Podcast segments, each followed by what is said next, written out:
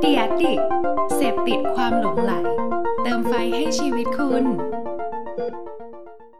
สวัสดีครับ ผมหมีป๋อมสุธรรมธรรมวงศ์ สวัสดีครับ ผมหมีต่อพุทธศักดิ์ตันติสุทธิเวชคุณกำลังฟังมีเรื่องมาเล่า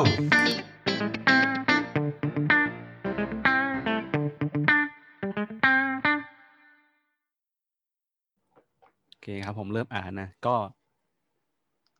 โหตื่นเต้นมาก ผมไม่เคยอ่านผ่านซูมมาก่อนเลย นี่เป็นครั้งแรกผมเอออ่านวิดีโอครั้งแรกเลย แล้วก็ เรียกว่าน่าจะเป็นแขกรับเชิญคนแรกของปี 2021 นะครับนี่ดูมีความตื่นเต้น อันนั้นกดดันกดดันไปในตัว โดยตามปกติถ้าเกิดเราดูรายการเนี่ย เราจะมักจะมีพิธีกรพูดก่อนแล้วค่อยแบบพาแขกรับเชิญขึ้นมาบนเวที แต่ว่าอันนี้เราเห็นแขกรับเชิญเลยนะก็ไม่ต้องแนะนำตัวอะไรมากนะครับก็เอาเป็นว่าผมเริ่มก่อนแล้วกัน ผมได้ครับ สวัสดีครับผมชื่อป๋อมนะครับสุธรรมธรรมวงศ์นะครับ ตอนนี้ก็ เอ่อโอ้ทำไมต้องแนะนำตัวด้วยผมไม่แน่ใจ ตื่นเต้น ตื่นเต้นเออตื่นเต้นมาก ก็ยินดีต้อนรับทุกท่านเข้าสู่พอดแคสต์มีเรื่องมาเล่านะครับทูแบทอนะครับ ก็วันนี้ผมได้เอ่อมาสัมภาษณ์นะครับเอ่อเป็น UX เรียกว่าเป็น UX UI แล้วก็อาจจะเรียกว่าพี่พี่นนท์มักจะแทนตัวเองว่าเป็นดิเป็นดีไซเนอร์เนอะใช่ไหมครับเป็นหลักนะครับ ก็วันนี้เรา ได้มีโอกาสพูดคุยกับแขกรับเชิญคนแรกของปี 2021 กดดันเข้าไปอีกรอบนะครับ ก็เดี๋ยวเรามาฟังกันดูเนะในหัวข้อ ผมอาจจะยังนิยามหัวข้อไม่ค่อยถูกนะ ผู้ฟังอย่าอย่าอย่าเพิ่งกดดันผม เดี๋ยวผมไปไปไปนิยามบนบนหน้าปกอีกทีหนึ่งนะแต่ว่าconcept คร่าวๆน่าจะเป็นเรื่องกับ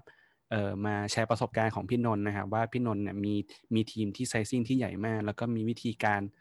จัดการยังไงกับเหตุการณ์ที่เกิดขึ้นภายในทีมนะครับ ก็ เนื้อหาน่าจะเข้มข้นมาก แล้วก็เนื้อหาน่าจะยาวมากนะครับ เดี๋ยวเรามาเอ่อมาฟังกันนะครับ ก็ยินดีต้อนรับพี่นนท์นะครับ เย้เอ่อสวัสดีคครัรับบนนท์คสวัรับสดีนนท์เอ่อสำหรับสัพพวิสิริผลครับ ตอนนี้เป็นsenior designer อยู่ที่อ่าทีมดีไซน์ของ KBTG อืมอืมครับ ก็ตอนนี้ออฟฟิศน่าจะอยู่ที่สามย่าน ใช่ครับอยู่ทั้งอยู่เข้าไปข้างในหน่อยครับ อยู่ใกล้ๆ I'm Park สามย่านครับ อืมไม่ได้ใครที่เคยแบบไปแวะเวียนแถวนั้นไปกินอาหารแถวนั้นน่าน่าจะเห็นตึกนะ ผมว่าตึกสวยมาก ผมผมไปผ่านมาแล้วนะแล้วผมก็รู้สึกว่า เออเสียดายมากไม่ได้เข้าไปข้างใน เพราะปีที่แล้วเนี่ย จริง ๆ เรามีโอกาสเกือบจะได้ไป meetup ที่ตึกใช่ที่ตึกนี้เนาะ K plus ใช่ไหมครับผมใช่ผมใช่ชื่อถูกไหมใช่ใช่ตึก K plus ครับ K เออผมมาเกือบจะได้ไปแล้วแต่แบบติดปัญหาเรื่องโควิด นะโอ้โหเสียดายมากก็เลยไม่ได้ไปนะครับอะจริงอีกจริงครับๆ ปีปีที่ผ่านที่ผ่านมาเดือนธันวาครับจริงๆจะมีทั้งงาน จะมีจะจัด meetup Figma ด้วย แต่ว่าโอ้นี่แหละเรื่องก็เลยแบบเลื่อนไปก่อนอืมโอ้เดี๋ยวรอดูว่าโควิดจบเมื่อไหร่เดี๋ยวจะมีอีกหลาย meetup รออยู่ โอ้สุดยอด เดี๋ยวมีเรื่องมาเราขออนุญาตไปใช้สถานที่บ้าง ครับอะสักนิดนึงดีกว่าเผื่อ เผื่อใครอาจจะยังไม่เคยรู้ ลึกๆ หรือว่า background พี่นนท์สักนิดนึงกันดีกว่านะเผื่อแบบบางคนอาจจะแบบรู้จักกันจากจากเพื่อนแต่ว่าในในในพื้นที่สาธารณะพี่นนท์อาจจะยังไม่ค่อยได้เล่าเนอะช่วยเล่าให้ฟังหน่อยได้ไหมครับว่า ก่อนพี่นนท์จะมาทำ KBTG เนี่ยที่ผ่านมาแบบทำอะไรมาบ้างครับเอิ่มที่ผ่านมาก็เริ่มตั้งแต่ทำ graphic design โอ้อืมครับใช่เพราะว่ายุคยุคยุคที่ทำงานเริ่มแรกเป็น graphic design มาก่อนมันยังมันยังไม่ได้แบบมีเรื่องดิจิตอลเข้ามาเยอะครับ แล้วก็ถัดมาก็มาทำเว็บ web design แล้วก็ พอทำเว็บเป็นสักพักหนึ่งรู้สึกว่าแบบคนที่เป็นดีไซเนอร์ด้านเว็บเริ่มเยอะขึ้นละ พี่ก็เลยไปเขียน code front-endเออ ก็มีช่วงช่วงไปเรียนโทแล้วก็หลังจากเรียนโทนี่ก็คือแบบโฟกัสเรื่อง front-end เว็บไซต์ไปเลยอะไรอย่างเงี้ยอืมเขียน HTML CSS JavaScript อืมยุคนั้นก็ยังแบบ jQuery อยู่อะไรเงี้ยเออก็ทำอยู่ตรงนั้นประมาณแบบน่าสี่ห้าปีครับ จน จน iPhone ออกมาแล้วมันก็คนเริ่มหันมาพัฒนาแบบ เริ่มพัฒนาตัว mobile app อืมก็เลยกระโดดลงมาทำเป็นดีไซเนอร์ด้าน mobile application โดยเฉพาะ ซึ่งมันก็แบบโอ้มีความ specific ที่แบบต่างจากเว็บเยอะเนื่องจากว่าสมัยก่อนเนี่ยเอ่อตัวตัวเว็บไซต์อะสมัยนั้นเราจะมีเว็บไซต์ responsive ที่เป็น mobile site เนาะแต่ว่าเราไม่สามารถเอา mobile site นะ UI อะเอามาลอกใส่ทำเป็น mobile app ได้ ซึ่งแบบมันมีข้อจำกัดหลายอย่าง แล้วก็เขาเรียกว่า behavior ของคนใช้แอป มันจะมันก็ยังต่างกับ ต่างกับเว็บอะครับ รวมถึง developer เองกันไอเครื่องมือในการเขียนโค้ดมันก็ไม่ได้สมันก็ไม่ได้แบบพัฒนาได้สะดวกเหมือนเขียนเว็บอืมพี่ก็เลยแบบเป็นโฟกัสด้านออกแบบ mobile app ก็เลยโอ้ก็เลยคแบรับบมีประสบการณ์ตรงนั้นค่อนข้างเยอะครับครับถามนิดนึงครับตอนเรียนโทนี่เรียนเกี่ยวกับด้านนี้โดยเฉพาะเลยไหมครับใช่ครับตอนเรียนโทเรียนไอทีครับที่เกษตรอ๋อทคโนโลเรียนที่เกษตรก็เรียนรวมๆหลายๆอย่างอืมอืมเรียกว่าน่าจะเป็น route career path ที่คน เรียกว่า gen พี่นนท์น่าจะประมาณนี้เหมือนกันเนอะหลายๆคนก็น่าจะเป็นแบบสายๆประมาณนี้ใช่คือถ้าดว่น่าจะเป็นแบบนี้ครับใช่ คือถ้าเกิดเป็นผมอะผมอาจจะไม่ได้ทำ graphic design แบบจ๋าๆครับ เพราะว่าผมไม่ได้เป็น artist ด้วยแหละแบบมันไม่ได้แบบ ไม่ได้แบบอาจจะไม่ได้แบบเหมือนแบบความคิดสร้างสรรค์ขนาดนั้นอะไรเงี้ยแต่ว่าคือผมมาจบจบ biz com อะไรเงี้ยแล้วก็แบบเหมือนทำงานดีไซน์ตามโจทย์ ด้วยข้อจำกัดตรงนั้นมากกว่าอะไรเงี้ยก็เลยแบบไม่ได้มา graphic design คือผมมาเคยทำก็คือผมทำ web design ไปประมาณสองปีใช่ปะแล้วก็ตั้งคำถามกับตัวเองว่า เออเฮ้ยเราจะทำ graphic design หรือ web design ดีพี่ แล้วตอนนั้นน่ะสมัยนั้นมันมีเว็บไซต์หนึ่งชื่อว่า Hardcore Graphic อืมแล้วผมมาก็เลยลองปั้นงานกราฟิกดูที่คิดว่ามันกราฟิกแล้วอะแล้วก็ลองไปปล่อยในเว็บนั้นน่ะแล้วก็ให้คนแบบมาวิจารณ์มันเป็นเว็บบอร์ดนะถ้าเกิดใครจินตนาการไม่ออกนะครับ มันเป็นเว็บบอร์ด แล้วก็มีคนมาคอมเมนต์คนแรกเลยอะ ซึ่งคอมเมนต์ได้เจ็บแล้วก็ตรงมากเลยอะก็ถามผมว่า ฝืนไหมครับ ตอนทำอะไรเงี้ยคือแบบโหโอ้มันแบบฉึกมากเลยอะแบบเออมันตรงมากแล้วผมรู้ผมรู้เลยว่า ถ้าเราต้องมาทางนี้มันแบบว่า น่าจะต้องใช้เวลาอีกประมาณหนึ่งก็เลยต่อยอดจากเว็บดีไซน์แทน แล้วก็คล้ายๆพี่นนท์เลยคือ เขียนโค้ด HTML CSS แล้วก็มี jQuery เนี่ยผมไม่ได้เขียนนะ ผมเรียกว่าผมไปเอาโค้ดเข้ามาแล้วก็เอามาโมมากกว่า แก้ตัวเลขอะไรเงี้ยแล้วก็มีแฟลชบ้างบางทีนิดหน่อยอืมอืมประมาณนั้น ทีนี้ผมย้อนกลับมาที่ตัวที่พี่นนท์ทำงานอยู่ปัจจุบันดีกว่า ผมอยากรู้ว่าลักษณะการทำงานปัจจุบันของพี่นนท์เนี่ยมีอะไรบ้างคร่าวๆก็ได้ครับ อาจจะไม่ต้องลงรายละเอียดมากว่าทำอะไรบ้างแบบ day to day อะไรเงี้ยครับ day to day อะครับเอ่ออมตอนนี้พี่ดูโปรเจกต์ K PLUS เป็นหลัก อ่าซึ่งซึ่งมันเป็น product หลักของของ KBank เนี่ยแหละเนื่องจากว่าต้องต้องเล่าว่า KBTG คือบริษัทไอทีที่แบบ support งานไอทีทั้งหมดของ KBank นะอืมก็พี่จะเป็นคนดู K PLUS เป็นหลักอืมซึ่งภายใต้ทีมที่ดูแล product K PLUS ตอนเนี้ยก็จะมีดีไซเนอร์อยู่ประมาณสักน่าจะประมาณห้าห้าถึงหกคน อืม ที่แบบดูแลประจำเลย แล้วก็จะมีแบบดึงเข้ามาช่วยบ้างในบางเรื่อง เช่นแบบงานกราฟิก visual design หรือแบบเอ่องานที่เกี่ยวกับ CI ในกรณีที่ต้องออกแบบโลโก้หรืออะไรพิเศษขึ้นมา อืมก็จะมีดึงขึ้นเข้ามาเป็น part แต่ว่าจะมี UI designer ที่ under พี่หลักๆเลยห้าห้าถึงหกคนครับอืมก็อันนี้เป็นงาน day to day ที่ต้องที่ต้องดูถามดูเออเวลาที่แบบมี requirement จากฝั่ง business มา ว่าแบบ K PLUS้องเพิ่ม feature ในแต่ละ feature อ่าทุก ๆ เดือนเงี้ยอืมทุกเดือนต้องมี feature ขึ้นใหม่อะไรเงี้ยอืมก็จะผ่านไปที่พี่ก่อนแล้วพี่ก็กระจายงานออกว่าแบบใครจะเป็นคนรับผิดชอบ อืม อันนี้ในช่วงแรกแต่ช่วงหลังเนี่ยน้องๆเริ่ม handle กันเองได้ละก็เลยอืมดีขึ้นครับ ส่วนงาน side ข้างๆที่แบบทำนอกนอกใช้คำว่าอะไรดี นอกเหนือจาก K PLUS อ่า ก็จะเป็นพวกอ่าถ้าสมมุติเรามีทีม business ทีมอื่นที่นอกเหนือจาก K PLUS ติดต่อเข้ามาเช่นอยากจะทำ mobile app ตัวใหม่ อย่างเงี้ย พี่ก็จะลงไปฟังด้วย ว่าแบบเอออืมมีอะไรที่ต้อง concern หรือว่าแบบมีอะไรที่ต้องเตรียมให้พร้อมก่อนก่อนที่เราจะเริ่มลงมือดีไซน์ อืมคล้ายๆเหมือน คล้ายๆเหมือนเป็น consult ให้กับทีมอื่นอีกทีหนึ่งนะอืมเวลาอะไรใช่ประมาณนั้นเนอะก็จะก็จะเป็น part design แล้วก็แต่พี่จะไปโฟกัสเรื่องเทคนิคค่อนข้างเยอะกว่า เพราะว่าโอ้ส่วนใหญ่ในทีมในทีมดีไซน์จะไม่ค่อยเก่งเรื่องเทคนิคกันอืมก็จะไปลงลงไประวังเรื่องทางเทคนิคว่าแบบอ่าอย่างน้อยอ่าถ้าทำ mobile app ก็ต้องมีเป็น native หรือจะเป็นไฮบริดอืมเพราะตอนนี้ที่ที่ในทีมที่อ่าใน KBTG จะมีทั้งทีมที่เป็นเขียนไฮบริดก็คือ iOS ไม่โทษเขียนไฮบริดก็คือ Flutter แล้วก็ในทีมจะมี iOS Android แยกอ่าอันนี้คือต้อง clear ให้ชัดเจนก่อน เราจะได้รู้ว่า เวลาที่น้องทำดีไซน์อะเราต้องเตรียมคนคนเดียวอยู่ไหม ถ้าไฮบริดคนเดียวก็อาจจะอยู่ทำดีไซน์เดียวแล้วก็ส่ง เพราะยังไงเขาก็ไปแปลงเป็น Flutter ได้อยู่ดี แต่ถ้าเกิดเป็น native กลายเป็นว่าก็ต้อง concern ทั้ง iOS และ Android อืม behavior ของตัวแอปสองอย่างมันไม่เหมือนกัน อาจจะต้องใช้น้องสองคนหรือเปล่าอืม เพื่อให้งานมันตรงตามไทำลายเนาะเพราะว่าทุกอย่างไทำลายมันโฟกัสไว้แล้วอะไรเงี้ย ออกแนวเป็นแบบอ่านเกมแล้วก็แบบวางวางหมากรุกเอาไว้เนอะแบบต้องทำยังไงใช่ใช่ถึงจะ win อะไรอย่างเงี้ยเนาะใช่ครับใช่ถ้าจากเท่าที่ฟังแล้วรู้สึกว่ามีมีทีมที่หลากหลายบทบาทเหมือนกันเนอะแล้วก็น่าจะผมว่าคนฟังน่าจะอยากรู้แล้วแหละว่า ตอนเนี้ยมีมีมีผู้เล่นมี player ยังไงบ้างในทีมบ้างครับ อันนี้พี่พี่นนท์ฝากลองแชร์ได้ไหมครับ อ่าได้ครับ ก็ถ้าถ้าเป็น structure ของทีมพี่อะครับ เอ่อ role เราเราทุกคนทุกคนชื่อตำแหน่งเป็นดีไซเนอร์หมดอืมอืมทุกคนจะเป็นดีไซเนอร์หมด แต่ว่าเราจะแบ่งตามความ specialist ภายในอีกทีหนึ่งที่ที่รู้กันภายในเองว่าแบบมีใคร specialist ด้านไหน เช่นอ่าทีมแรกก็เป็นทีม UX Research อืม ตอนนี้มีครับอยู่ประมาณน่าจะหกหกถึงเจ็ดคน ที่ทีมนี้จะทีมนี้จะ specialist เลยเรื่องการทำ user interview การทำ research นะครับ การตั้งโปรโตคอลต่างๆ เพื่อหา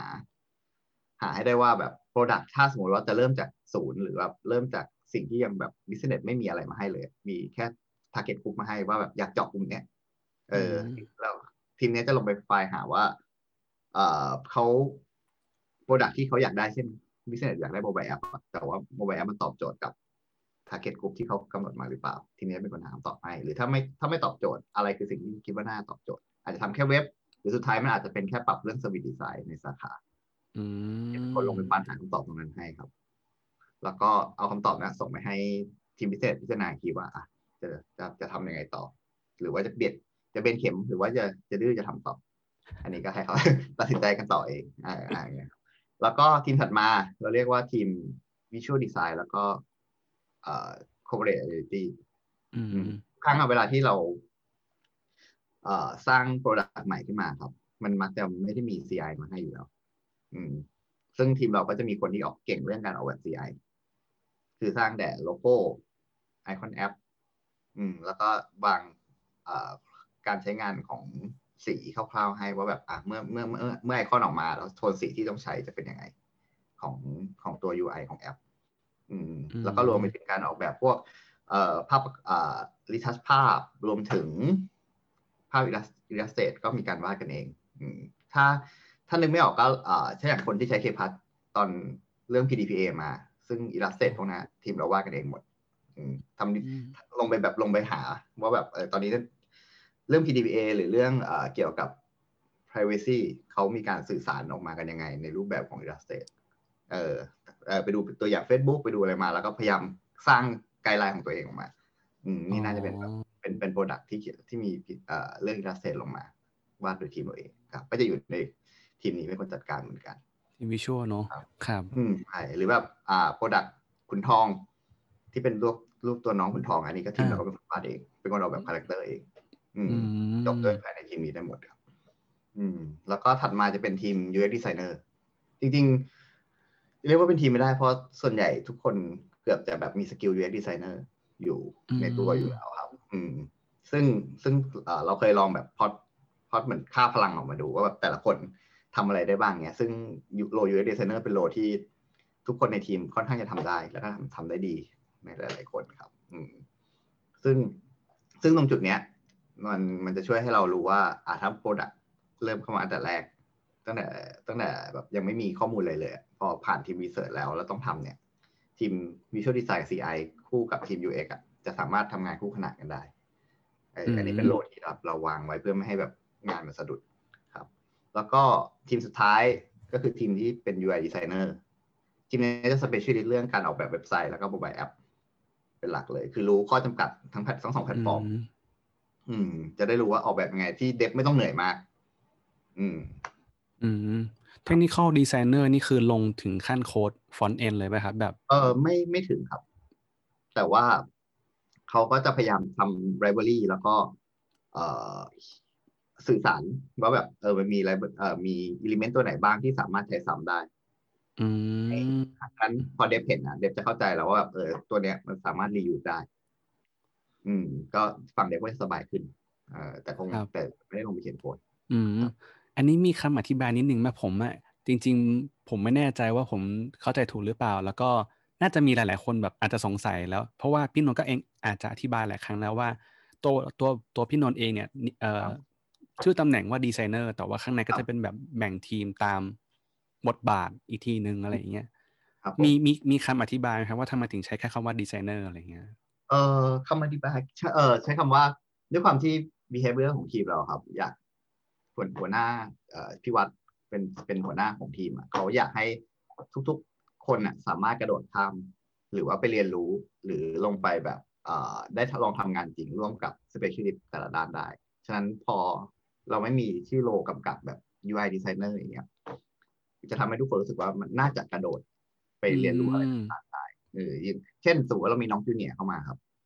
น้อง junior ซึ่งอาจจะประสบการณ์เพิ่งเรียนจบใหม่ ๆ อ่า สิ่งหนึ่งที่เขารู้ตัวคือ เขาอาจจะรู้ตัวว่าอะชอบออกแบบเป็น UI designer เออแต่พอในทีมเรามันมี role ที่มันหลากหลายอะเวลาที่เขาว่างเขาสามารถกระโดดไปทำอย่างอื่นได้ อาจจะลงไปทำ visual หรืออาจจะลงไปช่วยทำ research ได้ ก็เลยกลายเป็นว่าเราไม่อยากใช้คำว่าดีไซน์เอ่อ role ที่มัน specific ของดีไซเนอร์กำกับไว้ ดีมากเลยอะคือผมอะบางทีคุยกับน้องๆหลายๆคนที่ทำ UI แล้วก็รู้สึกว่าอยากทำ UX แต่ว่าไม่ได้มีสเปซในการที่ตัวเองวิ่งไปทำ UX อาจจะเป็นด้าน Research อะไรอย่างเงี้ยครับเขาก็รู้สึกว่าอยากมีโอกาสตรงนั้นบ้างอะไรเงี้ยเออผมว่ารู้สึกว่ามันเป็นเป็น culture เป็น space ในการสร้างให้ทีมรู้สึกแบบว่าฉันได้มีโอกาส ได้ทำในสิ่งที่อยากทำด้วยนะผมว่ามันเออเจ๋งมากเลยคือผมพี่รู้สึกว่ามันมีประโยชน์สำหรับน้องๆที่แบบเป็น level junior มากเพราะบางทีเขาอาจจะยังหาตัวเองไม่เจออืมอืมอืมอาจจะรู้สึกว่าแค่ชอบแหละ แต่ว่าแบบยังมันยังไม่ได้ลอง role อื่น แล้วก็เขาก็ไม่สามารถไปสมัครด้านอื่นได้ UX ได้ถ้าเกิดแบบเขาไม่มี port งานอะไรเงี้ยใช่ใช่ใช่ใช่จะช่วยสร้างให้เขา port งานขึ้นมาได้ครับใช่อืมคือผมอะมักจะชอบนิยาม แต่ ทุกคนที่ฟังอยู่อย่าแซวนะคือผมก็เลยบอกว่า ผมมาชอบนิยามว่าบริษัทอะเป็นเหมือนมหาลัยอืมเราอะต้องแบบพยายามนึกให้ออกว่าไม่ไม่ไม่สิ พยายามเหมือนเรียนรู้ตัวกับตัวเองอยู่ตลอดเวลา ว่า เออ เราจะไปเรียนวิชาไหนต่อไหมในในมหาลัยนี้อะไรเงี้ยน่าจะแบบมีมีรูมในการที่แบบสามารถเรียนรู้ได้เรื่อยๆในในบริษัทเออผมว่าเป็นเป็นเป็นสตั๊กเจอร์ที่ออกแบบไว้ดีมากๆเลยผมชอบมากครับ นะครับ เท่าที่ฟังมาก็แบบมีหลากหลาย role มาก แล้วอย่างนี้ทั้งหมดนี้มีกี่มีกี่คนครับมีกี่ player ใน ตอนนี้ล่าสุดเพิ่งมาจอยคนล่าสุดเมื่อเดือนต้นเดือนมกราครับตอนเป็นคนที่ยี่สิบหกตอนนี้มียี่สิบหกคนละ เยอะมากไม่ถึงไม่ถึงพี่นนท์ดูคนเดียวยี่สิบหกคนเลยป่ะครับ ไม่พี่จริงๆก็จะมีหัวหน้าพี่ดู ตอนแรกเขาดูเขาดูเขาดูดูทั้งหมดแหละ แล้วก็ตอนนี้เริ่มมี part หนึ่งที่แบบอ่าอย่างฝั่ง UI กับ Technical Design เนี่ยพี่จะลงมาช่วยดูละน้องคนไหนที่ Specialist ด้านนี้ก็จะอยู่ under พี่อืมครับประมาณนี้อืมก็คือเหมือนพี่นนท์ครับ ใช่ตอนนี้พี่แบ่งน่าจะแบ่งมาแล้วสักเจ็ดแปดคน อืม แล้วก็จะแล้วก็จะมี senior ที่ดูด้าน re research ช่วยดูอีกกลุ่มหนึ่งแล้วก็อืม senior ที่ช่วยดีไซน์ช่วยดูอีกกลุ่มหนึ่ง แต่ว่าทุกคนก็จะ report สรุปรวมขึ้นไปหาหัวหน้าอีกทีหนึงครับ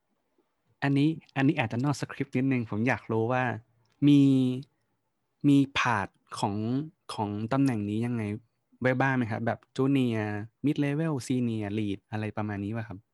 เอ่อในตอนนี้ในทีมดีไซน์จะมีสี่เลเวลครับ ตอนนี้มีสี่ level ก็คือ level ที่เป็น junior นะเราใช้คำว่าเป็นดีไซเนอร์อ่า เฉยๆ แล้วก็ขึ้นไปอีกหน่อยหนึ่งก็จะเป็น advanced designer ครับโอ้ถ้าเป็นถ้าเป็นเป็นชื่อในแบบในเขาเรียกว่าในในนามบัตรเนาะ Title Job เออใช่ title job แล้วก็ขึ้นไปอีกก็จะเป็น senior designer ก็คือเลเวลประมาณพี่จะมีอยู่ประมาณตอนนี้มีอยู่สองคนครับอืมก็ขึ้นไปเขาเรียกว่าเป็น principal อืม principal อ๋อ designer ก็จะเป็นหัวหน้าพี่อีกทีหนึงเนี่ยจะมีสี่อืมเลเวลซึ่งแต่ละแต่ละเลเวลก็จะมี criteria ในการ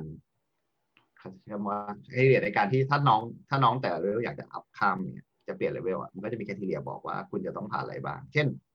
บางเลเวลอาจจะต้องแบบเป็น influencer ให้กับทีมดีไซน์อะไรอย่างเงี้ยเออถ้าถ้าคุณสามารถแบบออกไปพูดหรือออกไปก็เป็นนำเส speaking นอทีมเออเป็น speaking ให้กับทีมดีไซน์ได้อ่าคุณก็จะได้คุณก็จะผ่านขึ้นไปอีกเลเวลหนึงประมาณอ๋อนี้จะเรียนแบ่งอยู่ดีจังเลยครับแต่ผมยื่นสมัครอ๋อไม่ใช่ครับอ้าว หมดกันนะครับ ตอนเบอร์ฟังอยู่นะครับ โอเคได้เขาจะแซวอยู่เอ๊ะตอนเบิร์กจะเข้ามาฟังไหมเนี่ยเออครับ โอเค ทีนี้เนี่ย ถ้า ผมไม่ค่อยอยากใช้คำที่มันแรงมาก แต่ว่าถ้าเกิดเราเราพอเรามีคนเยอะมากขึ้นเนี่ย ผมเชื่อว่าน่าจะมีวิธีที่ น่าจะมีเหตุการณ์อะไรหลาย ๆ อย่างที่เกิดเกิดอุปสรรคต่อการทำงานได้เนอะเช่นแบบว่าเอ่อพี่บนสุดกับพี่น้องคนเล็กสุดอาจจะแบบ อาจจะไม่ค่อยได้คุยกันหรือแบบว่าต่างคนต่างทีมแบบทำงานกันไกลๆหรือเปล่า อันนี้ผมก็ไม่แน่ใจเหมือนกัน แต่ว่าพี่นนท์พอจะแชร์ได้ไหมครับว่าที่ผ่านมาตอนนี้แบบมีมีอุปสรรคอะไรยังไงบ้าง แล้วแก้ปัญหาตรงนั้นยังไงบ้างอะไรอย่างเงี้ยครับ ถ้าถ้าเรื่องอุปสรรค อืม จริง ๆ ต้องเล่าให้ฟังก่อนครับว่าเอ่อทีมดีไซน์เรา น่าจะตั้งมาตั้งแต่ประมาณช่วงปี 2017 ถึง 2018นะประมาณอืมประมาณปลายปี 2017 ครับ ก็ช่วงนั้นจะมีประมาณสิบคน โปรเจกต์ที่รับผิดชอบโปรเจกต์เดียวเลย ตอนนั้นคือ K PLUS มันคือช่วงเริ่มต้น redesign K PLUS แบบเป็นหน้าจอปัจจุบันซึ่งตอนนั้นก็ด้วยความที่สิบคนอะ เราส่วนใหญ่จะเป็นน้องๆจูเนียร์ที่มาจากเหมือนแบบเรียนจบจากที่เดียวกันมา เออแล้วก็เขาก็เลยแบบสนิทกัน ฉะนั้นเวลาไปกินข้าวก็จะยกขบวนไปหมดเลยครับสิบคน ถ้าใครไม่ติดประชุมช่วงบ่ายอะไรอย่างเงี้ยนะเออทุกคนก็จะยกไป แล้วพอพอคนเพิ่มขึ้นมาเรื่อยๆจนถึง สักช่วงประมาณปี 2018 2019ก็สัก15 คนเนี่ย ก็ยัง behavior อย่างนั้นอยู่ ทุกคนจะไปกินข้าวพร้อมกัน อืม ฉะนั้นเวลาหาร้านเนี่ย เหนื่อยมากวันที่แบบต้องหาโต๊ะนั่งพร้อมกัน15 คนอะไรอย่างเงี้ยครับอืมเข้าใจก็จะแบบบางทีไปศูนย์อาหารหลังออฟฟิศก็จะแบบต่อโต๊ะขยับโต๊ะหาวิธีขยับโต๊ะให้มันนั่งด้วยกันได้ มันก็เลย มันก็เลยรู้สึกว่าแบบเหมือนทีมมันกลมเกลียวกันแหละ พอมีตอนกินข้าวเราก็จะเล่ากันว่าแบบเจออะไรมาบ้างแต่ละโปรเจกต์ อืมอืมก็อันนั้น คือคือหลังจาก K PLUS ออกอะมันก็จะมีโปรเจกต์แอป mobile app อื่นๆโผล่เข้ามาด้วยเอออมก็ทำให้ได้รู้ว่าอะแต่ละทีมเจออะไรกันมาบ้างอะไรอย่างเงี้ยครับ แล้วพอพอถัดมาจนขึ้นมาเป็นหลักยี่สิบยี่สิบอัพขึ้นไปแล้วเนี่ย ทีเนี้ยเท่าเท่าที่พี่สังเกตมันก็จะเริ่มเริ่มมีการแบบ อาจจะแบบแบ่งทีมย่อยกันมากขึ้น เพื่อเพื่อไปกินข้าวเออแล้วก็อาจจะสื่อสารกันได้น้อยลงแต่ เราก็เปลี่ยนเป็นอย่างน้อยมี stand up meeting กันอาทิตย์ละวัน ในกรณีที่แบบไม่เจอโควิดนะสมมติว่าเจอแบบมันเจอหน้ากันเพราะเพราะทีมดีไซน์เราจะนั่งรวมกันหมดอยู่แล้วครับ อืม ก็อยู่ห้องเดียวกัน อืมเวลาเวลาที่นั่งทำงานจะอยู่ห้องเดียวกันอัดเข้าไปเลยครับยี่สิบกว่าคนอยู่ในห้องเดียวกัอ๋นอสแตนด์อัพเป็นห้องคือแบบสตูดิโอทั้งทุกคนดีไซเนอร์ทุกคนมาอยู่ด้วยกันเนาะอ่าใช่ส่วนใหญ่จะอยู่ด้วยกัน เวลาสก็แตนด์เข้าอัพเข้าครับ ครับอ๋อแค่อยากรู้ก็ว่าตอนเวลาสก็แตด้วยนความที่ห้องมันใหญ่ อืมอืมอะเวลา stand up เป็นไงนะครับโทษทีครับ คือคือคืออยากรู้ว่าตอน stand up เนี่ย คือถ้าเกิดสมมุติว่าเป็นเป็นเอ่อทีม product อะไรเงี้ยก็จะแบบเป็นเมื่อวานทำอะไรวันนี้ทำอะไร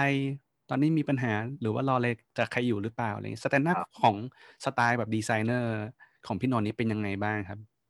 พูดคุยอะไรเอกันบ้างอคล้ายๆกันก็ก็ส่วนใหญ่จะเล่าว่าเอ่อเมื่อวานอ่าอาทิตย์ที่แล้วทำอะไร ถ้าสมสมมติว่าเราเรา stand up แบบอาทิตย์ละวันเนาะเราจะเล่าว่าเอ่ออาทิตย์ที่แล้วทำอะไรไปบ้าง แล้วก็อาทิตย์นี้มีอะไรที่รู้แล้วบ้างว่าจะต้องทำอืม แล้วก็อืมต้องการ request คนไหนในทีมไปช่วยไหม เช่นอะอาจจะมีน้องคนที่พูดอาจจะเก่งด้าน UI แต่ไม่เก่ง visual เขาก็จะเริ่มแบบ take care บอกว่าขอทีมขอขอสล็อตทีม visual เผื่อไว้หน่อย มาช่วยตรงนี้หน่อย เพื่อให้แบบงานมันจบแล้วส่งให้ developer ทำงานต่อได้อืมส่วนใหญ่จะเป็นประมาณนี้ครับ อืม นี่ก็ประมาณตั้งแต่ตั้งแต่ตอนแรกช่วงประมาณ 2017 จนถึงปัจจุบันก็ลักษณะจะประมาณนี้นะแสดงว่าผมว่าอาจจะไม่ใช่เรียกอุปสรรคนะอาจจะเรียกเป็นข้อจำกัดอะไรบางอย่างที่ต้องปรับตัวแหละเนอะก็แบบไซซิ่งใหญ่ขึ้น วิธีการสื่อสารก็ต้องปรับเปลี่ยนหน่อยใช่แล้วก็ทำให้เกิดยังยังอยากยังอยากให้รักษา culture แบบเดิมๆไว้คือการทำให้ทุกคนได้คุยกันเนาะอะไรประมาณนั้นนะครับ แล้ว พอเราทำงานกันเยอะขึ้นมีหลาย role ด้วยมีหลายบทบาท ก็ต้องมีเครื่องมือเครื่องไม้ที่ต้องเข้ามาช่วยจัดการเนาะมีมีเครื่องมือเครื่องไม้อะไรยังไงบ้างครับ จากที่พี่นนท์ได้ทำตรง setup ทีมตรงนี้มาอะไรเงี้ยครับอืมก็ตอนที่แก้ปัญหาเอ่อเขาเข้ามาแรกๆ พี่พยายาม setup วิธีการแก้ปัญหาแรกก่อนคือ พี่อยากให้ อยากให้ทีมดีไซน์อะสามารถแบบ scale up scale down ลงได้ เวลาที่แบบโปรเจกต์มาเร่งอืมอะถ้าสมมติโปรเจกต์เร่งก็สเกลอัพ ขึ้นได้ สามารถดึงน้องหลาย ๆ คนมาช่วยได้คนไหนที่ยังว่างอยู่ลงมาช่วยได้อะไรเงี้ยอืมเออแล้วก็เวลาที่โปรเจกต์ไม่ได้เร่งมากก็ แต่ละคนก็สามารถกระโดดข้ามไปเรียนรู้งาน role ของคนอื่นได้ ฉะนั้น tool ตัวแรก ๆ ที่พี่ใช้ก็จะพยายามสเกลเรียกว่าอะไรพยายามพยายามสเกลโดยฝั่ง UI ก่อนเออเพราะฝั่งฝั่ง UI พี่พี่ค่อนข้างคุ้นเคยว่าแบบมันต้องทำอะไรบ้าง จนถึงสามารถส่งมอบงานให้เนาะพี่ก็จะอะถ้าอย่าง UI ก็ปรับจาก ตอนแรกๆ น้องๆ น้องส่วนใหญ่จะถนัดพวก Adobe Illustrator อืม Photoshop อาสาย Adobe ทั้งหลายอะไรเงี้ยอืม แต่ว่าพอเขาตั้งแต่ก่อนพี่เข้ามาจนถึง ก่อนพี่เข้ามา พี่ก็แบบมีมีเพื่อนคุณหลงเขาเข้ามาจอยก่อนอืมพี่ก็ฝากอะเอาใช้สเก็ตไปก่อนนะ ใช้เครื่องมือให้ถูกต้องก่อนเวลาเอาแบบ UI ใช้เครื่องมือให้ถูกต้องก่อนอะไรเงี้ยแล้วมันจะได้แบบไปต่อได้เออแล้วทำงานได้เร็วขึ้นอะไรเงี้ยครับ แล้วก็หลังจากนั้นก็จะเริ่มแบบทำยังไงให้ Product ที่ต้องมีดีไซเนอร์มากกว่าหนึ่งคนเนี่ย สามารถแบบ cross ส่งงานข้ามกันได้เอออมพอเป็นสเก็ตปุ๊บข้อจำกัดมันก็คือแบบไอ้ตัว version control มันก็จะมี Abstract ที่แบบน่าจะสมบูรณ์ที่สุดละเออเพื่อให้มัน control ได้ว่าอ่าเราทำงานเสร็จล่าสุดแล้วส่งไปให้เพื่อนทำงานต่อ แล้วเพื่อนส่งกลับมาเป็นตัวล่าสุดจริงๆ อ่ามันมันคือหน้าที่ของ version control อืมเออครับ ก็จะใช้ Skate กับ Abstract มาอยู่ประมาณน่าจะมีสักปีครึ่งทำ library ทำอะไรให้เรียบร้อยเออก็ประมาณประมาณปีครึ่งครับ จน จนมันเจอปัญหาว่าอ่าดีไซเนอร์อะมันเขาเขาไม่ได้ถนัดการใช้ version control เหมือนเดบเออมันก็อ่าฮะจะพอพอเขาต้องมา commit ไฟล์แล้วก็ส่งขึ้นไป merge เออมันเปิดแตกแบนออกมาในการทำงานอะไรเงี้ยเหมือนเหมือนที่เดบทำอะเขาไม่ได้อืถนัดมแล้วจำนวนไฟล์มันยิ่งใหญ่ขึ้นเรื่อยๆ เนื่องจากว่าโปรเจกต์มันใหญ่เคพัทมันใหญ่มากครับเออมันก็เลยกลายเป็นว่ากว่าจะอัปโหลดขึ้นไปมันก็ช้าทีเนี้ยเราก็เลยเริ่มมามองหาทูตัวอื่น ตอนนี้ก็เลยเปลี่ยนมาใช้ Figma ทั้งอื ทีมมอืมซึ่ง Figma มันออนไลน์คอล l a b o r a t i o n อยู่แล้วทุกอย่างก็เลยจบ โดยที่แบบทางดีไซเนอร์ไม่ต้องเรียนรู้อะไรเพิ่มขึ้นเยอะอืมอืมประมาณนั้นครับ ตอนตอนนี้ฝั่ง UI ก็จะสามารถสเกลได้แล้วถ้า ถ้าสมมติว่าต้องให้ทีม visual ลงมาช่วยเนี่ยเราก็จะ tag comment แปะในหน้าสกรีนแล้วก็ทีม visual ก็ลงมาจัดการทำต่อแล้วก็แปะคืนให้ก็เสร็จจอืบมจบงานก็จะได้เห็นงานล่าสุดตลอดเสมอ ครับอืมผมตอนนี้ยังก็จะได้จำสได้เกลครับสองทีมละครับ แล้วก็อืมถัดมาทีนี้ทีม UX Research ก็จะเริ่ม เริ่มลงมาเปลี่ยนมาใช้ Figma ด้วยเหมือนกันอืมเออเพราะว่าเขาเพราะว่าเขาสามารถทำพวกออนไลน์ collaboration ในการแบบเหมือนเอา Post-it มาแปะเป็นออนไลน์ได้ จริง ๆ ก่อนหน้านี้ก็ใช้ Miro แหละเออตัว Miro แต่ตอนนี้ก็เริ่มขยับขยายมาลองใช้ Figma กัน เหมือนเขาเขาถนัด Figma ได้กันมากขึ้นได้เรียนรู้อะไรเงี้ยเออทุกอย่างงานก็ได้จบบน Figma ได้ อืมก็เลยเริ่ม cross ทีมผ่าน Figma กันได้หมดอืมครับก็คือพยายามให้มันจบทุกอย่างอยู่ที่เดียวกันดีกว่าไปเลยเนอะใช่ตามซอสตามอะไรก็ใช้ account เดียวไม่ต้อง switch account ไปมา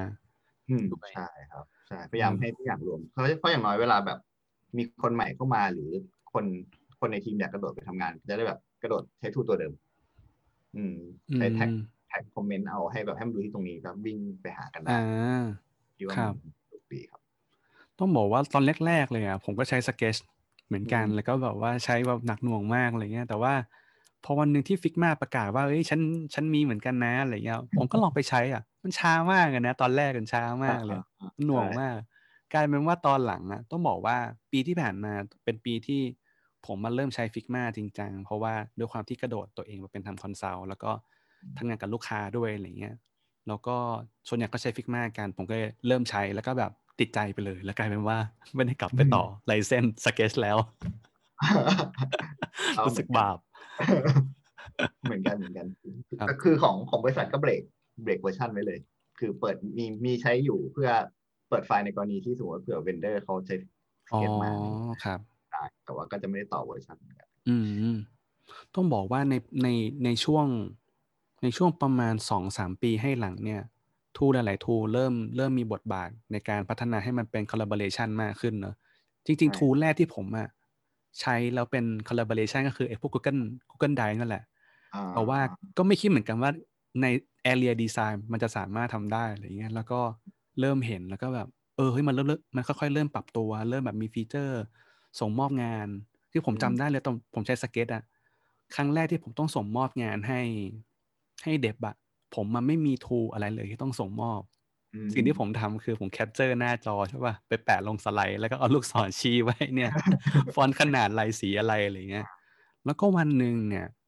สเก็ตเอ่อ community ในไทยนั่นแหละนะครับพี่นั่นอืมนั่นจะมีพี่นนท์ด้วยผมจำได้ มีพี่อืมนนท์พี่หลงอะไรเงี้ยแหละครับเข้ามา build community แล้วก็ไปจัดกันที่ Kaidee ถ้าผมอืมจำไม่ผิดนะอืมอืมน่าจะใช่ Kaidee ใช่มั้งดีด้วยเออ แล้วก็มี developer คนหนึ่งมาแชร์บอกว่า นี่คือ plugin ของสเก็ตที่จะทำให้ดีไซเนอร์และ developer รักกันเลยแล้วเขาก็เปิดมาเป็น Zeplin เว้ยคือแบบครับเย้โคตรดีเลยอะไรเงี้ยเอออืมอืมแล้ว tool เลย tool collaboration ก็เริ่มมาเนอะอืมผมว่ามันอาจจะเป็นเพราะว่ามันเหมือนมันเหมือนไทม์ไลน์พี่นนท์อะคือ sizing มันเริ่มโตขึ้นอืมผมว่าตลาดมันก็เลยตลาดของคนเป็นดีไซเนอร์ก็เริ่มโตขึ้นอืมก็เลยทำให้ต้องแบบมี tool มารองรับ pain อะไรบางอย่าง การส่งมอบงาน การคุยงานการสื่อสารเนอะอืมผมว่ามันก็ก็ก็เป็นไปตามธรรมชาติของมันแหละนะเรียนรู้จากความผิดพลาดอะไรเงี้ยเนอะอืมนะครับ จริงดีๆมาก Zeplin ในทีมพี่ก็ใช้อยู่นะ เพราะว่าอย่างโปรเจกต์เคพัทนะครับ ด้วยความที่ developer เราค่อนข้างเยอะ มีประมาณแบบ พี่ว่าตอนนี้น่าจะมีสักหกอย่างละหกสิบคนอะที่เป็น front end developer เขียน native ทั้งสองแพลตฟอร์ม น่าจะประมาณหกสิบคนอืมคือด้วยความที่ developer เยอะเนี่ยอ่า สิ่งหนึ่งที่ดีไซเนอร์เรายังชินอยู่คือ เวลาที่เราทำดีไซน์เสร็จอะเราก็มักจะยังมีสกรีนที่เรา explore ดีไซน์วางไว้รวมๆอยู่ด้วยกันเออเราไม่ได้เก็บงานละเอียดมากนะคือเราเรายังจะแบบเลือกที่จะแบบกองงานทั้งหมดรวมไว้อยู่อะไรเงี้ยกลายเป็นว่าพี่ก็เลยให้น้องในทีมส่งงานผ่าน Zeplin ดีกว่า คือเอา final screen ขึ้น Zeplin อย่างเดียว ไม่ต้องให้ developer ลงมาดูใน Figma เอออย่างนั้นอืมก็ก็ยังเป็นอยู่แต่ข้อเสียของ Zeplin คือ ดีไซเนอร์มักจะลืมกด export ให้ export asset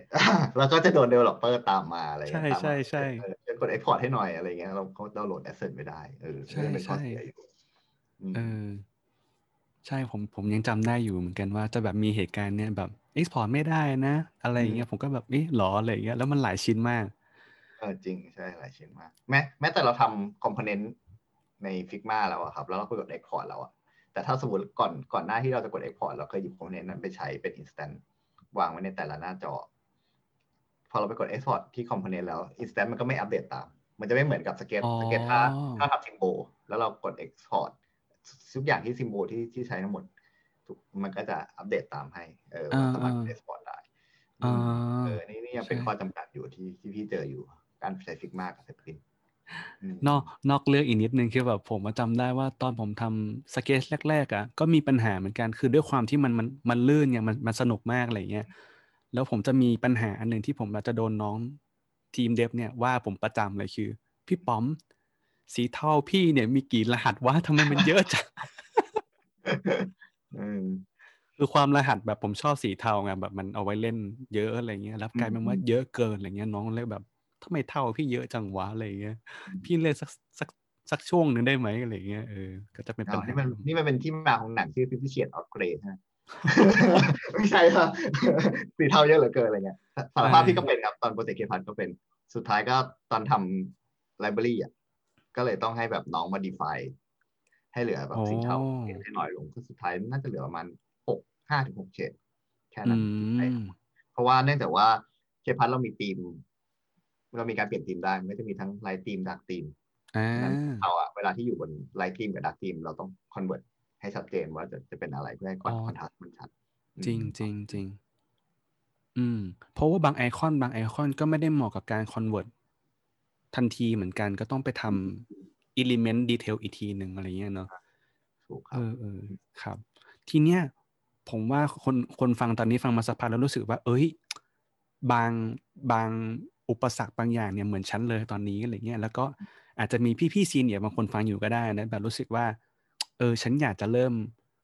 จัดการหรือว่าไซซิ่งสเกลในอนาคต วางแผนรองรับไว้ว่าปี 2021 อาจจะมีแบบทีมที่ใหญ่ขึ้นก็ได้นะอะไรเงี้ยน่าจะมีแนวทางหรือแบบว่าคำแนะนำยังไงบ้างสำหรับ อาจจะไม่ต้องเป็นพี่ซีเนียร์ก็ได้นะ อาจจะเป็นน้องที่อยู่ในทีมใหญ่ ๆ อยู่ก็ได้ว่าแบบมีวิธี หรือว่าแนะนำข้อแนะนำยังไงได้บ้างครับ พี่นนท์ เอออันดับแรกพี่มองว่าหาคาแรคเตอร์ของทีมให้เจอก่อน ว่าทีมดีไซน์ที่อยู่ตอนเนี้ย เรามีคาแรคเตอร์แบบไหน เช่นเป็นสายซอฟสายคอมโพม i s e เออหรือเป็น aggressive อะไรเงี้ยครับเออพี่พี่รู้สึกว่าของในทีมพี่อะเป็นสายแบบสายซอฟกับคอมโพม i s e ซะเยอะ เรียกเรียกว่าเรียกว่าเป็นอย่างอย่างนั้นกันหมดเลยอะไรเงี้ยแล้วพอพอรารับคนที่เป็นกลุ่มคาแรคเตอร์เหมือนเหมือนกันเข้ามา มันก็จะไม่ค่อยมี conflict กันเวลาทำงาน เออออแต่แต่สิ่งหนึ่งที่ต้องเช็คให้ดีคือหนึ่งเขาต้องเป็นคนที่มีความรับผิดชอบ ถึงเขาจะซอฟเขาจะคอมโพม i s e ก็ตามเขาก็ต้องยอมรับผลในสิ่งที่เขาไปยอมคอมโพม i s e กับ business ไว้แล้วเขาก็ต้องรับผิดชอบงานให้ได้เอออาจจะทำงานเกินโอเวอร์เกินเวลาไปหน่อยอะไรเงี้ยแต่ก็เขาก็ต้องรับผิดชอบงานให้เรียบร้อย พี่ว่าถ้าถ้าหาคนที่คล้ายๆกันมาอยู่ด้วยกันได้อะพี่ว่าปัญหาจะน้อยลงครับ แล้วก็เอ่อพยายาม มองปัญหาของทีมให้ออก เช่น ดีไซเนอร์ส่วนใหญ่ชอบมีปัญหาเรื่องการสื่อสาร คือเหมือนแบบทำแล้วก็อยู่ในโลกส่วนตัว ไม่ไม่ค่อยเล่าให้ใครฟังอะไรเงี้ย เราพยายามแก้อืมปัญหาว่าเราจะทำไงให้เขาสามารถสื่อสารออกมา หรือแบบเปิดใจเล่าให้เพื่อน เริ่มจากเล่าให้เพื่อนในทีมฟังก่อนก็ได้ เออว่าแบบเขาทำงานแล้วเป็นยังไงหรืออะไรเงี้ย อืม ก็เวลาสเกลทีมก็ต้องต้องระวังเรื่องการสื่อสารตรงนี้ เพราะยิ่งทีมใหญ่อะมันจะสื่อสารกันได้น้อยลงเรื่อยๆทุกทีนะครับอืมแล้วก็เอ่อ หลังจากสื่อสารภายในแล้วอะพี่มองว่าการสื่อสารกับระหว่างทีม อืม อันเนี้ยก็ค่อยค่อยหาคนใช้คำว่า หาคนที่สามารถสื่อสารระหว่างทีมได้เช่น อาจจะเป็นดีไซเนอร์ที่มี skill ของเอ่อคล้ายๆ กับมี skill ด้าน developer สักหน่อยหนึ่งเออเขาจะสามารถเป็น developer รู้เรื่อง ฉะนั้นเวลาที่ทำงานเราก็ทำงานร่วมกับทีม developer อะอย่างน้อยเราคีบเขาคีบเขาไปด้วย เขาจะสามารถแบบ รู้ว่าต้องทำงานร่วมกันยังไง แล้วเขาก็จะเราสามารถปล่อยเขาไปช่วยกับดีไซเนอร์คนอื่นที่คุยกับ developer ยังไม่ค่อยรู้เรื่องเท่าไหร่ก็ะเข้าใจช่วยข้อจำกัดของฝั่งเทคอะไรประมาณอืนี้มเนาะรวมถึงคุยกับคุยภาษาเทครู้เรื่องอะเอออมประมาณนี้ดีกว่าเออเพราะ developer เวลาสื่อสารมาเขาก็จะเขาก็จะพูดในสิ่งที่ดีไซเนอร์ไม่เข้าใจ jargon มาเต็มอะไรอย่างเอเงี้ยออะไรอย่างนั้นเออถ้าเรามีคนคนอย่างนั้นอยู่ในทีมอะครับ มันจะช่วยให้แบบทีมเราทำงานระหว่างดีไซเนอร์กับ developer มันจะรักกันมากขึ้น ถ้า dev ฟังอยู่ผมว่าเป็นไปได้ว่า dev เองก็อาจจะหาคนที่เข้าใจดีไซเนอร์มาคุยด้วยกันก็ดีเหมือนกันนะใช่นะใช่ไหมเออหรืออาจเรีจะยกแบบว่าเอาเออ BA มาช่วยอะไรอย่างเงี้ยระหว่างคุยกันเออก็จะก็จะช่วยได้ หาเขาเรียกนะทูตสัมพันธไมตรีระหว่างอืมระหว่างทีมอะไรเงี้ยนะมาคุยกันก็ก็สุดท้ายพี่เชื่อว่าต่อให้แบบอ่าดีไซเนอร์ออกแบบไปยังไงอะครับ มันต้องมีที่ข้อจำกัดทาง developer เขาเขาต้องตีกลับมาอยู่แล้วแต่ถ้าอืมถ้าเรายอมแบบช่วยกัน อะอะดีไซเนอร์ยอมยอมลดลงนิดนึง developer ใช้เวลาน้อยลงอีกหลาย man-day อย่างเงี้ยพอถึงเวลาที่เราอันไหนที่เราจำเป็นจริงเราก็ขอร้องเขาพี่เชื่อว่า developer เขาก็จะยอมแบบเพิ่ม man-dayหรืออาจจะเพิ่มนอกเวลาเขาช่วยจัดการให้ได้อะไรเงี้ยเอคืออมันจะอืทำมช่วยกันครับครับคือจากจากที่ผมมาเคยคุยกับเดฟแบบสมัยก่อนๆอะไรเงี้ยว่าทำเวลาทำงานกับเดฟอะไรเงี้ยเขาจะเขาจะบอกผมว่า ทุกอย่างเป็นไปได้หมดครับยกถ้าเกิดมีเวลาให้เขาอะไรเงี้ยก็ต้องไปคุยกับ อาจจะเป็น product owner หรือเปล่า หรือเป็นแบบเจ้าของเป็น stakeholder อะไรอย่างเงี้ยเนอะว่าแบบยืดได้ไหมเวลาสามารถได้ไหมอะไรเงี้ยแล้วก็เหมือนค่อยๆเรียนรู้ข้อจำกัดซึ่งกันและกันด้วยเนาะทั้งสองฝั่งจริงครับประมาณนั้นเนี่ยก็ก็จะเป็นปัญหาส่วนใหญ่ที่เจอในทีมดีไซน์กับรอบๆข้างจะประมาณนี้ครับอืมส่วนใหญ่ business กับดีไซน์ค่อนข้างคุยกันรู้เรื่องอยู่แล้วอืมอืมไม่มีปัญหาอะไรครับ ครับ อย่างแบบเมื่อกี้พูดถึงตอนเรื่องสสไตล์หรือว่าคาแรคเตอร์ของทีมอะไรอย่างเงี้ยอืมผมก็ไม่รู้เหมือนกัน คือผมก็ไม่รู้หรอกนะว่า ทุกบริษัทสไตล์เป็นยังไง แต่อย่างถ้าเกิดเป็นแบบสะท้อนของผมเองอะผมเองก็เป็นคนที่สายคอมพอมไมแล้วก็อืมเรียกว่าผมเป็นคนขี้เกรงใจมากๆคนหนึ่งเลยนะแล้วบางทีความเกรงใจก็ทำลายตัวเองกันคือแบบไม่ได้บอกเขาไปว่าเราอะรู้สึกยังไงบ้างอะไรอย่างเงี้ยแบบว่า เอ้ยไม่ได้เห็นด้วยนะ แต่แบบว่า เออก็จะก็จะมีความลำบากใจที่มา ที่มากินใจตัวเองเหมือนกันแต่ว่าหลังๆก็ก็เริ่มรู้แล้วว่า เออ ถ้าเราบอกไปเลยเดี๋ยวบางทีเขาอาจจะได้เข้าใจ ข้อจำกัดเรามากขึ้นนะการคอมพ o ไมก็ต้องแบบเข้าหาตรงกลางซึ่งกันและกันบางทีแกอย่างที่เมื่อกี้เลยเหมือนเหมือนว่าต่างทีมก็น่าจะรู้ว่าถ้าอีกทีมหนึ่งต้องไปคุยเนี่ยเขามีคาแรคเตอร์ยังไงด้วยก็อาจจะช่วยได้เหมือนกันเนอะ สมมติผมเป็นทีม dev เนี่ยผมมาคุยกับพี่นนท์อาจจะบอกว่าพี่นนท์ไม่ต้องเกรงใจนะ พี่นนท์ไม่ต้องคอมพ o ไมอะไรแบบเต็มที่เลยนะพี่อะไรเงี้ยก็อาจจะเป็นไปได้เหมือนกันนะผมว่าอ่าทำใช่ให้ครับเออถ้าเกิดต่างทีมแบบเข้าใจคาแรคเตอร์ซึ่งกันและกันผมว่ามันน่าจะสนุกมากขึ้นไปอีกเนาะจริงฮะแล้วก็เรื่องการสื่อสารนะผมเองก็ยังมีปัญหาเรื่องนี้เหมือนกันนะขนาดในปีที่ผ่านมาผมยอมรับเลย ต่อหน้าสื่อตรงนี้เลยว่าอืมก็ยังมีปัญหาเรื่องการสื่อสารเหมือนกัน เพราะว่า บางทีเราทำอะเราทำมันเพลินมากๆอะไรเงี้ยแล้วเราก็ไม่ได้คิดว่าจะต้องจะต้องบอกใครอะไรเงี้ย เพราะว่าก็ก็งานก็ทำส่งแล้วนี่นาอะไรเงี้ยแต่ว่าบางทีก็คนที่อินวอลอยู่ด้วยเขาอาจจะไม่เข้าใจว่าทำอะไรอยู่ใช่ไหมอืมมันผมก็เลยจะมีปัญหาเนี่ยเหมือนกันในช่วงปีสองปีที่ผ่านมาเหมือนกันครับ เออผมว่าก็ก็เรียนรู้ซึ่งกันและกันเนาะก็ก็ขอบคุณพี่นนท์มากที่ที่ที่แชร์ประสบการณ์ในวันนี้นะ ครับผมครับ ก็วันนี้ก็เนื้อหาน่าจะประมาณนี้นะครับ ปิดท้ายสักนิดนึงว่าวันนี้พี่นนท์มาก็ลองเล่าให้ฟังสักเล็กน้อยว่าตอนนี้ที่เอ่อ K plus มีอะไรที่อยากจะอัปเดตหรือเปล่าครับ หรือว่าหา UX UI อยู่หรือเปล่าอะไรอย่างเงี้ยก็ก็ตามตามรถแมพตามรถแมพของผู้บริหารของพี่กระทิงแหละคือปีนี้เราก็จะ go regional อืมโอ้เอ่อก็คือแบบเรามีบริษัทที่จีนละเอ่อเปิดเปิดเป็นบริษัทอยู่ที่จีนแล้ว แล้วก็เอ่อ ดูเริ่มดูการขยับขยายไป regional ด้วยอะไรเงี้ยแล้วก็ทีมก็เลยเตรียมขยายยังจริงเตรียมขยายอยู่อืมอืมเพื่อแบบทีมที่จะรองรับการการบุก regional ก็ยังยังเปิดรับอยู่ครับดีไซเนอร์ก็ยังมี head count สำหรับ regional อยู่ อืมเผื่อใครอยากมาทำงานร่วมกันแล้วอยากบุกตลาดต่างประเทศก็ยังก็ยังเปิดรับทุกๆ role อยู่ครับของอือฮึดีไซเนอร์คำว่าทีม regional หมายถึงว่าบินไปนั่งที่จีนไหมครับ อืมจริง ๆ ถ้าถ้ามีมีช่วงเวลาเราไม่ติดโควิด เราก็เราก็มีโอกาสที่จะบินไปที่จีนได้ครับ เรามี set up บริษัทมีตัวสถานที่นั่งทำงานพร้อมสวยงามเหมือนที่ไทยอยู่ที่จีนอืมแต่อาจจะแบบ size sizing อาจจะเล็กหน่อยในช่วงเริ่มต้นอืมครับประมาณนั้นครับ แล้วตอนนี้ที่จีนก็มีดีไซเนอร์อยู่แล้วตอนนี้เหมือนกันนะครับ ที่จีนยังครับ ตอนนี้ยังยังยังไม่ได้มีดีไซเนอร์ลงไปเต็มตัวอืม ใช้ใช้คำว่าอ่าดีไซเนอร์อย่างอย่างทีมเราก็ช่วยเรื่องการออกแบบ identity แล้วก็ของบริษัทใหม่เนาะออกแบบ identity แล้วก็ออกแบบเอ่อ signage ที่นั่งทำงาน อันเนี้ยอันนี้เป็นโปรเจกต์แรกๆที่น้องหมูช่วยทำครับอืมอืมแต่ว่าเรื่อง Product เนี่ยตอนนี้กำลังดูอยู่ว่าเราสามารถทำ Product อะไรได้บ้างโดยที่ไม่ไม่ไม่ได้ไปขัดกับ regulator ที่นั่นอืมอืมครับโอเคครับก็น่าจะเป็นปีที่ช l เลน g e มาก ๆ นะ เพราะว่า ปีที่ผ่านมาก็ช l เลน g e มากๆอยู่แล้ว ทั้งบริษัทใหญ่เล็กนะทั้งใหญ่เล็กเลยนะ แล้วก็ปีนี้น่าจะช l เลน g e อีกอีกครั้งหนึ่งก็ไม่รู้เหมือนกันว่า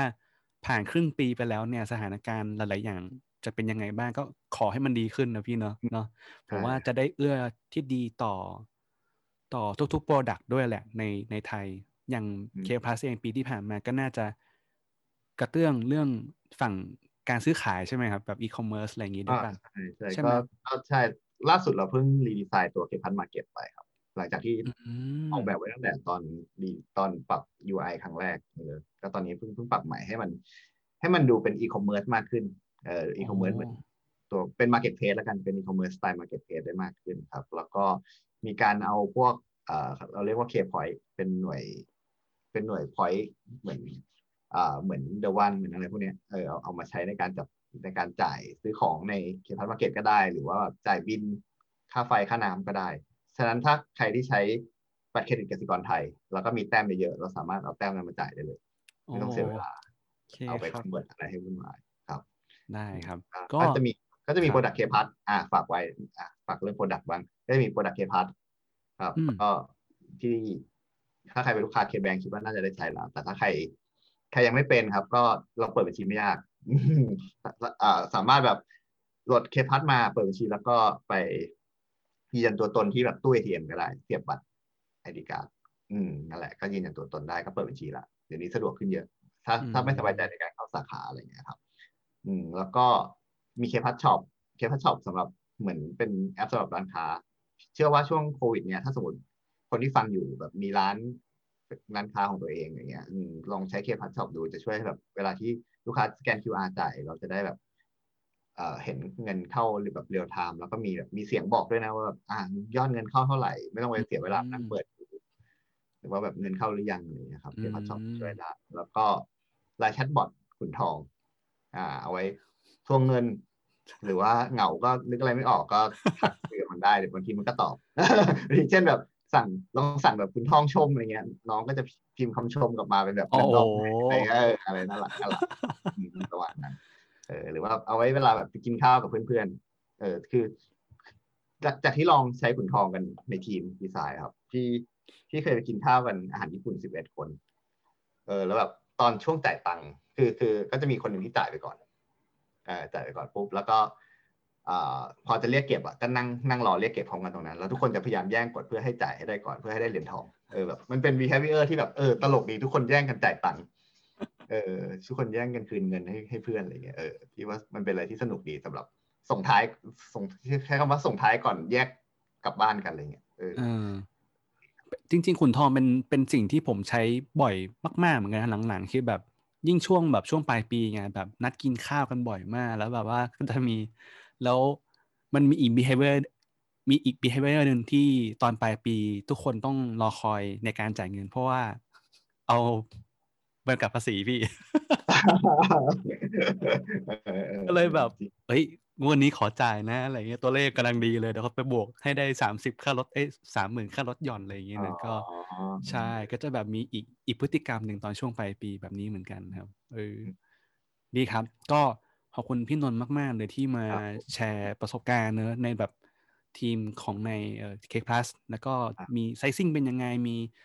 อุปสรรคยังไงบ้าง แก้ปัญหายังไงบ้าง แล้วก็คำแนะนำที่ที่หลาย ๆ คนอาจจะฟังแล้วก็สามารถไปปรับใช้ได้นะครับ แล้วก็ยังมีอีกหลาย ๆ เรื่องแหละผมคิดว่าอนาคตนั้นน่าจะได้กลับมาคุยกันอีกนะครับ ครับผมได้วันนี้ยินก็ดีครับ